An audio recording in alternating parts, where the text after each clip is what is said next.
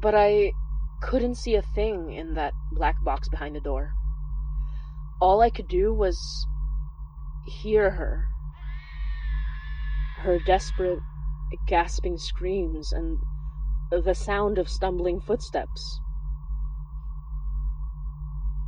Then she broke out of the darkness.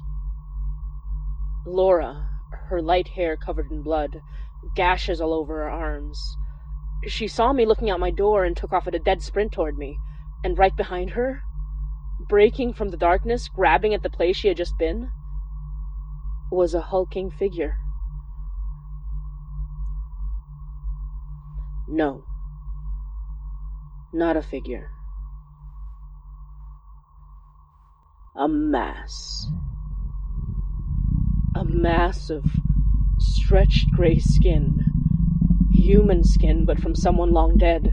Stretched so thin you could see something rotting and roiling beneath, but somehow keeping its shape, keeping itself together, a flimsy flesh sack, dragging itself across the floor.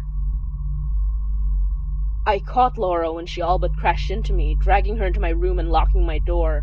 A nice, solid deadbolt that I suspected wouldn't stand against whatever this thing was. But it gave me enough time to grab what I could salt, spices, vinegar, candles, and whatever religious iconography I could grab from my little altar near the door. Then. Then the knocking started. Well, I say knocking, but it'd be more accurate to say it was throwing itself against the door. Laura kept screaming. I don't think she could stop if she wanted to.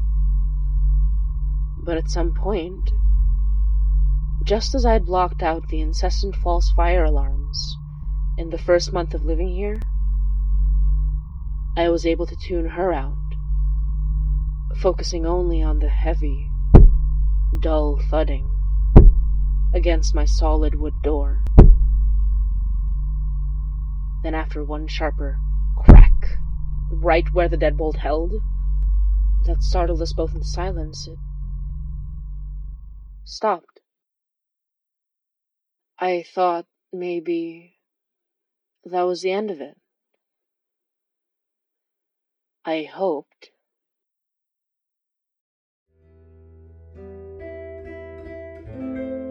You're listening to Hai by Motsi Dapul.